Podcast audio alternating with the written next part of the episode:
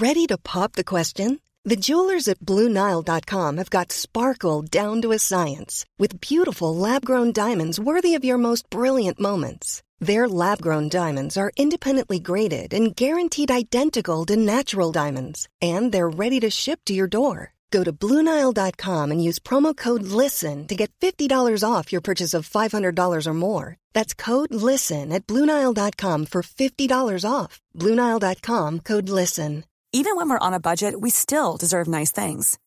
Quince is a place to scoop up stunning high end goods for 50 to 80% less than similar brands. They have buttery soft cashmere sweaters starting at $50, luxurious Italian leather bags, and so much more. Plus, Quince only works with factories that use safe, ethical, and responsible manufacturing. Get the high-end goods you'll love without the high price tag with Quince. Go to quince.com/style for free shipping and 365-day returns. This is Internet Marketing.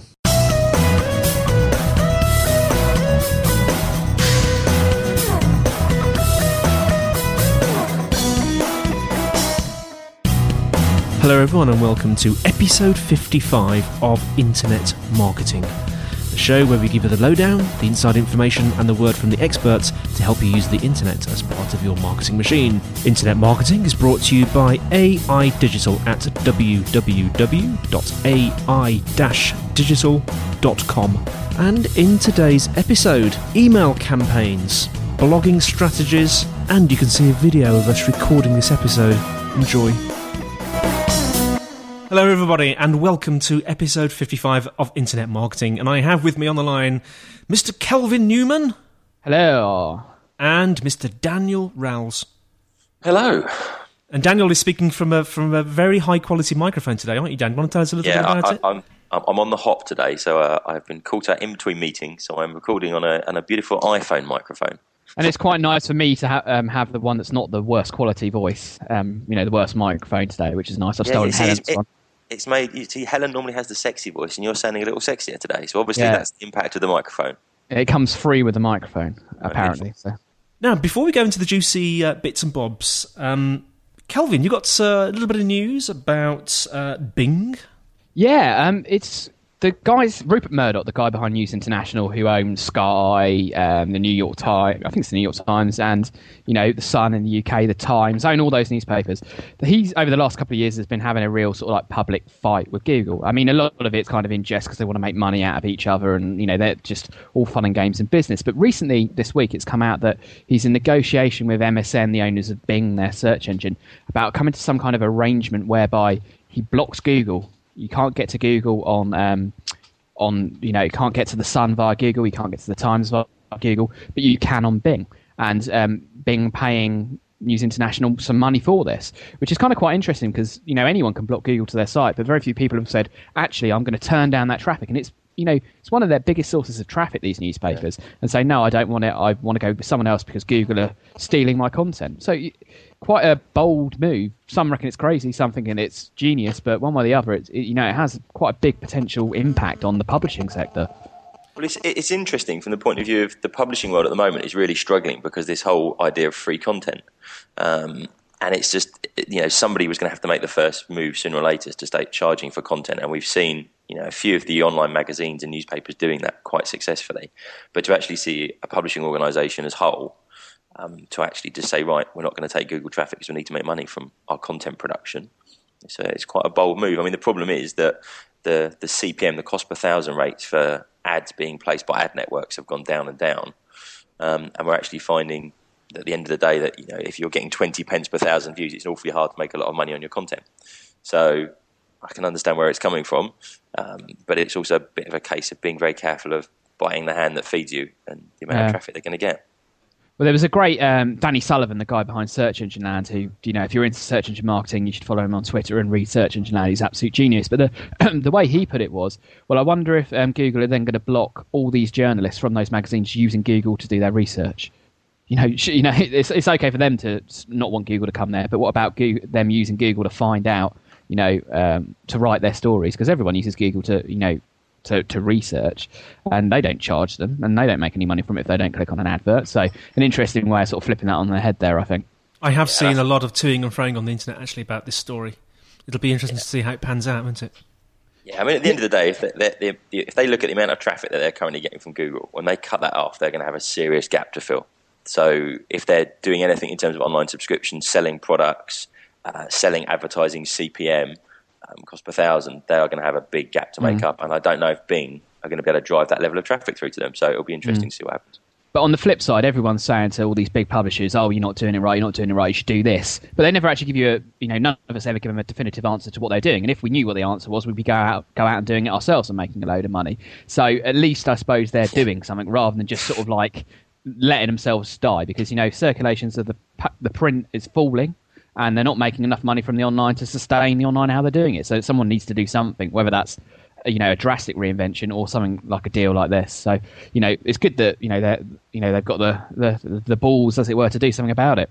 Yeah, I think it's. I mean, it's exactly the process that I'm going through at the moment. Is you know working for a traditional publishing company that, although it has a very successful magazine that's growing, um, Art Review is launching a whole host of websites and different digital products, looking at different revenue streams to try and do that. And it is actually putting money where your mouth is, and actually doing that is a very hard thing to do. So uh, yeah, very interesting. Now, Dan, email marketing. Yeah. Strategies. Well, it, it's something we haven't revisited for a while. And um, we talked about it last month, Daniel. Well, you know, I'm, I'm always. what Dan meant is something we haven't revisited for at least 30 days. Yeah, exactly. well, it's, it's just the fact that we didn't really look into the kind of. Uh, no, that's true. We didn't look at the practical basics. side. Yeah. Yeah, exactly. Because I, I, the I run the um, email marketing course for the Chartered Institute of Marketing, and it's becoming more and more popular again. And I was trying to work out why is it that it's becoming more popular. And I think the bottom line is with email marketing is that if you do it well, it'll have one of the best returns on investment of any of the digital marketing you'll do. And I kind of, uh, I'll, I'll, really swear to that one. Here, here. But if you do it badly, you'll get nothing from it.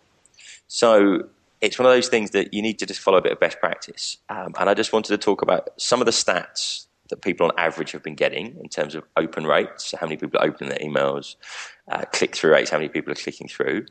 Um, and then just talk about some tools I've kind of discovered recently and some new techniques for doing things. So, I mean, just to kick things off, I'd be interested to hear from um, any listeners out there what their average open rate and their average click through rate for email campaigns are. I mean, looking across all industries, if you roll it through, and this is from about five different sources, if you're getting about a 20% open rate and about a 10 to 15% click through rate, you're probably around the best, best practice level. Now, you could argue that day in, day out. And it, it does very much depend on different campaigns for different industries. But one of the things I really noticed is there's some real nice, basic, easy things to do that will take up that open rate and hopefully the click through rate quite significantly. So, um, first of all, open rate, getting people to open your email up in the first place. The, one of the key, most important things is your subject line what you're actually writing in your subject line because we all take less and less time trying to work out if an email is spam or if it's real email, and we're a mm. lot less tolerant. If anything looks slightly like spam, we're deleting it. So when you send out a subject line, you're relying on that an awful lot of the time, amongst some other factors, to get your email opened. But what most people won't do is do any subject line testing. So trying out different versions of a similar subject line and actually seeing what impact that has on the open rate. And a lot of people put it down to the fact that, well, my email system doesn't support kind of variance testing and all those kind of things, so it's not easy to do. But actually, there's a really simple way of doing it. So, just a bit of practical advice. If, for example, you have got 5,000 emails on your list, or it may be 500, or it might be 50,000, whatever it is, if you split it into five, so you take five groups of a 1,000, what you do is the first 1,000 you send out with one subject line, the second thousand you send out with a slightly different subject line, a slight variation on that. Don't change anything else, leave the offer, the copy, the tone of voice, all those kind of things the same. Look at the results for those two sets of a thousand emails, and one will have a better open rate than the other. And generally, you can put down that open rate to the subject line being different. Now, you need to make sure that they're sent at the same time of day, on the same day of the week, um, to a hopefully similar audience which you should be if you just randomly broken down your list. Mm. So from that open rate, whichever one's got the better open rate, what you then do is sending out to the other 3,000 people on the list. So what you're not doing is just splitting your list in two and trying two different things and trying to learn for it from the next campaign. You're actually getting something from a percentage of your campaign and then making sure you maximize that for the rest of the list. So we're looking at that and testing that for a few different places, you should get at least a two or three percent increase in open rates by doing that. which is pretty significant. And we've seen differences up to about 17, 20% just by changing a single word. So, really worth testing out. Has a big impact in terms of how people are opening things, and it's really simple to do, and you can do it in pretty much any email system. The other thing to look at is how you then track your data for your email campaigns, because a lot of people uh, haven't realized in Google Analytics, if you don't set up any tracking, particularly for your email campaigns, you'll find that it shows up in Google Analytics as direct traffic, as if somebody's just typed in your web address and gone straight to your website, not through a search engine, not through anything else.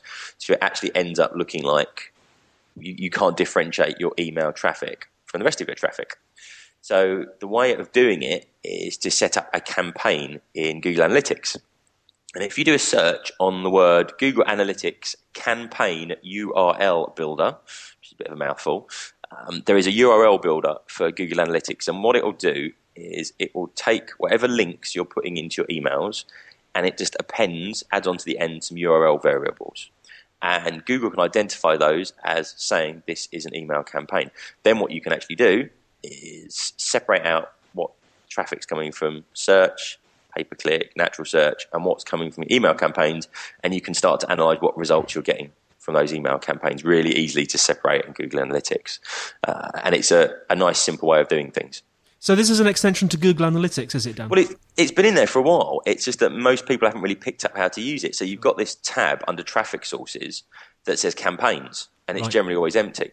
But what you need to do, um, and it's not obviously apparent in the kind of initial notes for Google Analytics, is that you need to change the URL so you can track. Now you can do this with anything. You can you can track any source of traffic by changing the URL people link to, but it's particularly useful for email campaigns. Mm. Not that fiddly to do. Once you've got it set up, you just put those links into your email.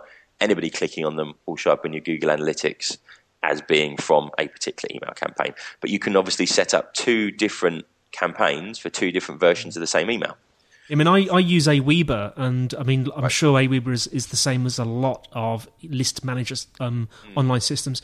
And I mean, that will automatically track links. But I suppose the nice thing about this is it's bundled in with the Google Analytics, isn't it? Yeah, it's really important because then what? Can, yeah, exactly. And you can track through. They've come from email, but do they go through to purchase?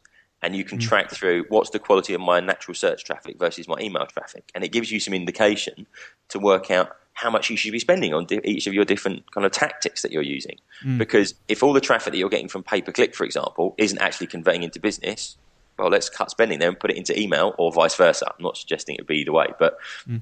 you need to look at each tactic individually and work out what return you're getting for each unique user. So, you know, if you drive a, a thousand unique users using email, what does that equate to in business? So you can actually see them in the same place, and it gives you a useful kind of benchmark for how you're doing. And to compare two separate email campaigns, this subject line obviously drove a lot more traffic than this one did, but also this one converted into a lot more business. Mm. So we're not just looking at traffic now, we're actually starting to look at what happens to that traffic when it comes through onto the, the website. Because you can get a ton of traffic from an email campaign, but it may not be working. Sure. So one of the things to think about then is you can do the best email campaign in the world, but if your landing pages and your website let it down, you can drive all this traffic. Say, yeah, we've got lots of visits, but if the visits don't convert into anything, it's not a good. So what you want to then do is look at your landing pages for your email campaign, so the pages people are being driven through to, and just look at the bounce rates for those pages. Now, the bounce rate is someone when somebody enters and exits on the same page. So they've come in and they just disappear off on the same page. Now, mm. if that was a um, a contact page, that might be okay because they might have found your telephone number, it's fulfilled the purpose of the page, and they pick up the phone and hopefully phone you. But just be very aware of your bounce rates on your landing pages. And if you want to make all of this, all the things we've been talking about, an awful lot easier, one of the key things to do is if you go to try out a piece of software that I am evangelizing about, and I think I mentioned it last week, MailChimp. Um, so it's mailchimp.com. Uh, what that's actually got is automatic insertion for these Google campaign URLs. So it'll automatically generate those for you, so you don't need to worry about going off to the Google Analytics URL ah, builder. Okay. Um, it will also give you some additional analytics, but the really, really nice thing it does, it does variance testing automatically. So you can do two versions of an email with different subject lines, different headings, anything like that. It will send them out, automatically generate the campaign URLs for Google Analytics, and you can really easily see what you're getting back from each of those campaigns in one simple interface in Mailchimp. And I've been testing out Mailchimp for the last couple of weeks, and it is absolutely fantastic. It's the it's one of the best bit of email software I've ever used. Brilliant. So Small details are big surfaces. Tight corners are odd shapes. Flat, rounded, textured, or tall. Whatever your next project, there's a spray paint pattern that's just right. Because Rust new Custom Spray 5 in 1 gives you control with five different spray patterns. So you can tackle nooks, crannies, edges, and curves without worrying about drips, runs, uneven coverage, or anything else. Custom Spray 5 in 1. Only from Rust A lot can happen in the next three years. Like a chatbot may be your new best friend. But what won't change? Needing health insurance. United Healthcare Tri Term Medical Plans are available for these changing times. Underwritten by Golden Rule Insurance Company, they offer budget friendly, flexible coverage for people who are in between jobs or missed open enrollment. The plans last nearly three years in some states, with access to a nationwide network of doctors and hospitals. So, for whatever tomorrow brings, United Healthcare Tri Term Medical Plans may be for you. Learn more at uh1.com. Many of us have those stubborn pounds that seem impossible to lose, no matter how good we eat or how hard we work out. My solution is PlushCare. PlushCare is a leading telehealth provider with doctors who are there for you day and night to partner with you in your weight loss journey. They can prescribe FDA-approved weight loss medications like Wegovy and Zepbound for those who qualify. Plus, they accept most insurance plans. To get started, visit plushcare.com slash weight loss. That's plushcare.com slash weight loss. yeah, have a look at. And the other one that goes in with that is SurveyMonkey, which is by the same company. And as Are they the same Survey company? I assume they were, but I never Yeah. knew for definite. Oh, yeah. Yeah, it's well, the well, monkey I- link, isn't it? Yeah, well, I'm assuming they're the same company as well. They are definitely connected in some way because they're linking into each other's sites. Um, and the monkey had made me assume the same thing as well. But something quite interesting that I've tried out recently is when you're collecting data about people, when you get them to sign up for an email, you don't want to ask for too much information. Just ask for the basics because then you're not putting a barrier to them signing up. Okay, so you keep it minimal. Then what you want to do is gradually collect information about your users so you can give them more tailored and segmented content. So what are their interests? Uh, when are they looking at buying? What products are they looking at? What sectors are they interested in? Now, the best way of doing that is by doing surveys. So you email out a survey to all of your users and say, please fill in this survey. Question one may be something that's useful to you. So it may be to find out what their particular interests are. But the other two, three, maybe four questions that are in there, and try not to go beyond five questions if you want a quick response, are sector specific. So working out what's going on in a particular sector. Then what you can do is you can compile those results, and in exchange for filling in the survey, people get access to all the results from everyone else that's sent in. So you can compile the stats and say, in our industry at the moment, one of the most pressing issues is this. This is because of, and you can compile people's results. So it collects some data for you, but by collecting the rest of the data, you can encourage people to actually fill the survey in in the first place. And you But can do all kinds of great SEO stuff with that as well, Danny. I mean, we've done a Yeah. f- f- site visibility, you know, with our SEO clients. There's a couple we've done some surveys with recently, and it's worked brilliantly. I mean, Yeah. one hasn't quite come off yet, but it might still do by the time it goes live. That we we think we might get some national news coverage out of this, where it's kind of we've taken a survey that they've done with their client and kind of taken and extracted some of that data to something that's interesting. And this one, it was kind of political. So it was there was a question about you know which political party supported blah blah blah and all that kind of thing. And there's some great coverage you can get out of that just from normal PR perspectives, but find bloggers who are covering that topic. If you say to them, "Oh, we've done this survey and we know that you know 70% of you know um, art collectors hate the winner of the Tate, you know the Tate, um, sorry the T- Turner The Prize. Turner. Prize, yeah. Mm. Yeah, and that's a great bit of news, isn't it? If you then go to art bloggers and say, oh, well, yeah, you know, there's some great links you can get off the back of that kind of insight you get from surveys. I mean, I'm we've used it quite a bit at SiteViz with clients, but I just think it's a Yeah. great thing to do It now, is, and I, it's- I, I would like to do it for everyone because there's in every sector there's five or six interesting. You can go in with the the, the result you want to get, and then set up a question that will help you find that. So it's like, okay, well, maybe if you're working in the internet sector, you know, you know if people are talking about Google versus MS, um, Microsoft, there's going to be some interesting results like that. So asking them questions that you know is going to lead to an interesting result is a great way, and it fits in great with what you're saying about prioritizing the list and all that kind of thing as well. Yeah, and I, I think the great thing is that you're collecting data about your user. You can get some some interesting results to cause some search and some online PR. But also, if you make that paper once you've got it only available for people that sign up to it, you can then use it for collecting more email data. So th- there's a few different ways you can use it. So I definitely have a look at that. Um, have a look at Mailchimp and uh, just uh, see what you can do with email marketing just to improve those open rates and improve those click through rates. And please, please, please um, email in. So if you want to email me on this one uh, at daniel at targetinternet.com, uh, let me know what open rates and click through rates you're getting in your emails, and we'll, uh, we'll compile some stats from that. Some great information there, Dan, on uh, the latest trends in email marketing. Let's move on then to, because Kelvin's got a nugget for us as well, haven't you, Kelvin? blogging strategies for 2010 this is just a process we went through on the site visibility blog last year that I at the beginning of um, 2009, which I thought was really really effective for us and making our, our, corporate blog work well. And I think it's something that the listeners could roll out on their blogs, you know, and do quite similar. So it's just a process to go through, and it would work equally well for any kind of social media content you're creating, say for a podcast or for videos or any of these kind of things. But too often we kind of go, okay, we're going to do a blog and then just get on with it and write a post when we're inspired to do it and do all these kind of things, which is, you know good because you're producing the content. But unless you've got an idea and a plan behind that, quite often you can find that you lose your way or you don't really get the real value of it. So it's just a couple of steps that if you've got a corporate blog um, that you're doing on behalf of your company, this is just some good things I recommend doing for as we move into 2010 and we're coming to the end of the year. It's good to plan forward. So it always to me seems you know when people talk about mission statements i always think it's a little bit david brent and you know apprentice styles type stuff. It's a little bit cringy. But i actually think if you think about what your blog or your podcast mission is, you know that that's really important to do, and then that helps you decide what should be on the blog and what shouldn't be on the blog. So, like for example, on the site visibility site, we want to illustrate the power of corporate blogging to our clients, our colleagues within the team, and the industry as a whole. So, kind of we want to walk the walk as well as talk the talk.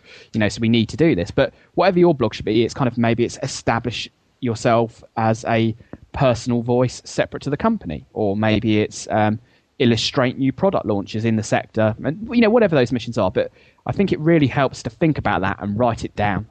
Um, because yeah. if you don't do that, you know it, it's it's difficult to hold yourself to it. So that's something you've done, Daniel. I think. It's, well, I, I it's think good idea. The key thing is thinking about what value you're providing at that point as well. So rather than saying I want to make money from my blog, so I'm going to get yeah. loads of traffic, it's really say what value, what's the mission, the the value you're going to provide to people. And I think if you approach it from that point of view, you're much more likely to actually build. Um, a, kind of a subscriber base of people that are going to read on a regular basis. So I think yeah, it is important to work that out at the beginning. Who are you actually trying to help, and, and what are you going to achieve, and what value are you going to provide to them? Yeah, and the next step I go through is kind of having a vision. So that kind of follows down from the mission. It's probably a little bit more involved. So maybe it's kind of got a little bit of a kind of a bit more objective kind of style to it. So for us, it's we wanted to be, you know, one of the that well the you know you always put the in there even if you're not necessarily going to be the but the most respected blog from a UK search marketing agency. And it's you know that's not necessarily an easy one to judge and you, you move on to ways that are, you can measure it but that's what we want to achieve. So the the mission is kind of okay what do you want to do? But here's kind of a way of kind of getting a suss on that. So for us it's we you know we'd like to be the UK's most respected blog from a UK agency within the NMA list of SEO agencies. So it's quite a big ambition for us, and you know, it's one that we're kind of moving towards, and it might not necessarily be something you achieve that year, but that's kind of where you want to be getting to. So that's you know my next step that I was doing. Write that down. That's a little bit more involved, maybe a paragraph or so. so that's more um, like goals, isn't it, uh, Kelvin? It's, it's more detailed. Yeah. It's more goal-like, for the sound of it. Yeah. And then off the back of that, I come up with some objectives, and that's things you need to measure yourself against. So maybe it's you want to obtain a certain number of subscribers, or maybe you want to get a certain number of links. Or my main measurement I use for our site Viz blog is uh, there's a newsletter produced by Search Engine Land, and every day they collate the best news in the world of search. And I, I, you know, so my point is, I want to, you know, be featured in there, you know, a certain amount of times in a year, and I'm counting that and keeping track of it because for me, that's a measurement of a good post. If you know Danny Sullivan, Barry Schwartz, and all the people there think the post is good, you know, from my point of view, that's a you know a job well done. So, but you need objectives there. So maybe that's you kind of want to get X amount of subscribers, or maybe people signing up for an email, or just you know, whatever it is, make it you know the old smart objectives, as it were. You know, so it's you know measurable, you know, realistic, all those kinds of things, and with a time deadline as well. I know that's really good. But then you need to go and do some strategies of what's going to help you achieve that. So in our case, I kind of wanted to hit a thousand subscribers. So what I did was I looked at the data over the last couple of years at our post frequency and how often we posted had a real direct correlation with how much our um, subscribers went up. So if we were posting twice a daily, we saw a 205% increase in subscribers a month. If we did daily, it was 53% month. Um, you know, if we so if we posted twice a day, it went up by 205%. If we posted daily, it went up by 53%. Three times a week was 15%, once a week 9 and then twice a month had 7.6. So I then knew that, you know, these are only averages, but they're pretty good guess that I know if we keep up the quality that we've done previously, but kind of do this, I can make an adjustment of, you know, how many we needed to do. Mm. And the idea for that was that, you know, if we, you know, do the, um, you know, um, twice a twice a month, that'd be plenty to hit the goal that we were aiming for there. So we've not always kept to that, but that's kind of a pretty good strategy for that. Okay, we're going to do that particular thing there that's going to um, achieve yeah. that. So that was the next thing, and then finally you've got your actions. So that's what you're actually going to do. So is that you know, okay, I'm going to write this post, or I'm going to contact this person at a guest interview, or I'm going to you know um, write this white paper, or I'm going to rate this video, or whatever it is. That's the things you need to do that are really specific and stuff that you can broken down that you can make a start on. Because the problem is when you make these to do lists, if it's like start a podcast, you know that you're never going to do that as a thing. Whereas instead, what you want it to do is find a podcast hosting or mm. buy a microphone or whatever it is. or buy my book. That, yeah, or, or, buy Andy's book. Podcastingunleashedthebook.com. Sorry, I just uh, I just fell out. Sorry. You can't help yourself, can you? No, no. But anything like that, that's a kind of a specific thing that by doing that, you move one step closer towards achieving it. That's what you need with your actions. And if you've got each of these, one thing we did, which I felt was really good, is you then post it up on your blog or email it to your friends or do something that by making it public, you then have to hold yourself to it. So, you know, that that's kind of my tips for, you know, pushing a blog really over 2010.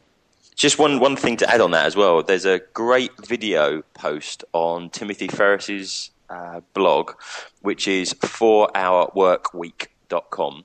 Um, and this video is basically how to create a high traffic blog without killing yourself.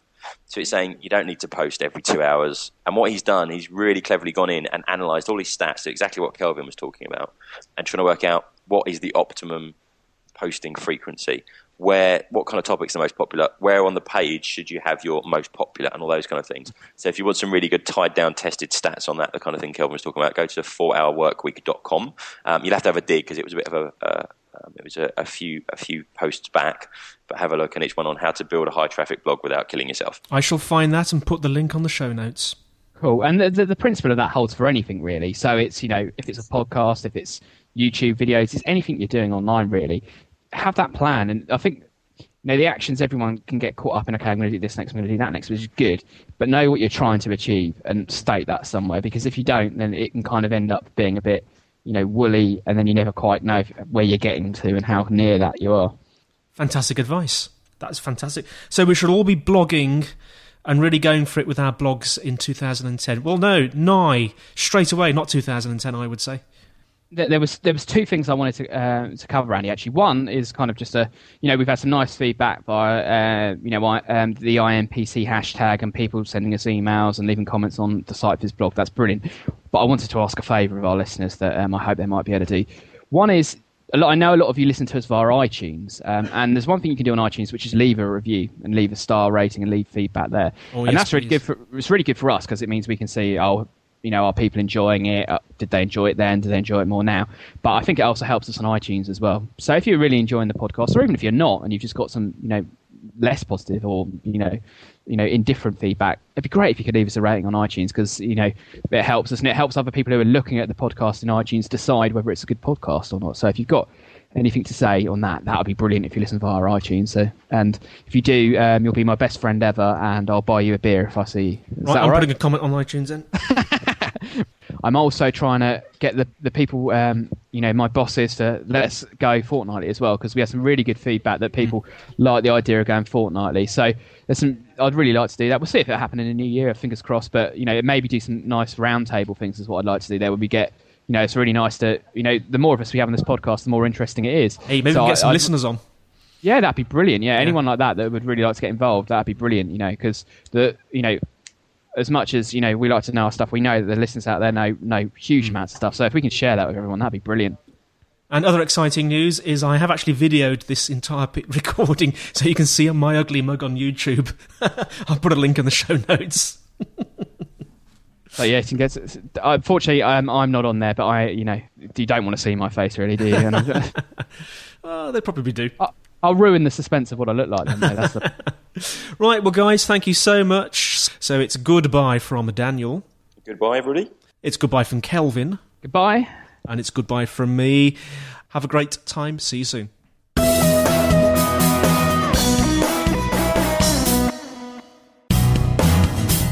Well, that's it for this week's show. Thanks for listening. Hope you enjoyed it. Now, we would really like to hear from you, so if you have any questions or comments, send them to info at ai-digital.com and feel free to send in MP3 files as well and we'll play them. If you're a subscriber, we'd like to thank you for your valuable time. If you haven't subscribed yet and you'd like this show delivered to your earbuds automatically, you can find Internet Marketing on iTunes. Just search under the business and marketing and management categories. Or you can find us at Feedburner at feeds.feedburner.com slash academyim. We'd also encourage you to leave comments on iTunes. Well, this is Andy White signing off, wishing you the best until we see you next time on Internet Marketing.